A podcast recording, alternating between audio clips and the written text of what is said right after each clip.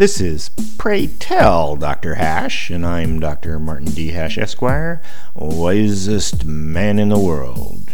Because the competition just ain't that tough. And these are things I wish someone had told me.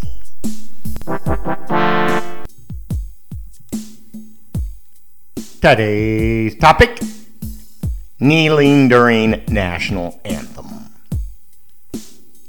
Many people in America are self loathing, especially white women, but young people in general.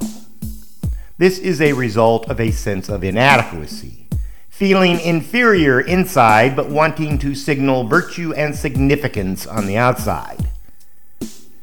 Because most of the real social problems in America were solved at least a generation ago Coming up with ways to demonstrate false bravado is becoming increasingly extreme and radical, often based on false narratives with questionable motives.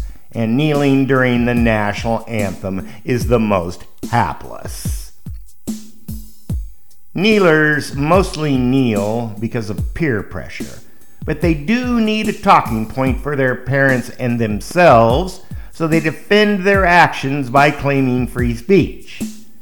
They use the false equivalency of letting Nazis talk is the same as kneeling.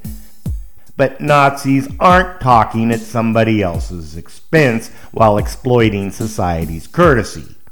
People aren't forced to listen to Nazis. They didn't pay to see Nazis. They can choose not to see Nazis, but they are forced to see kneelers. Personally, I'd rather the kneelers moon the audience. At least that shows some true commitment. For more, see my website at martinhash.com.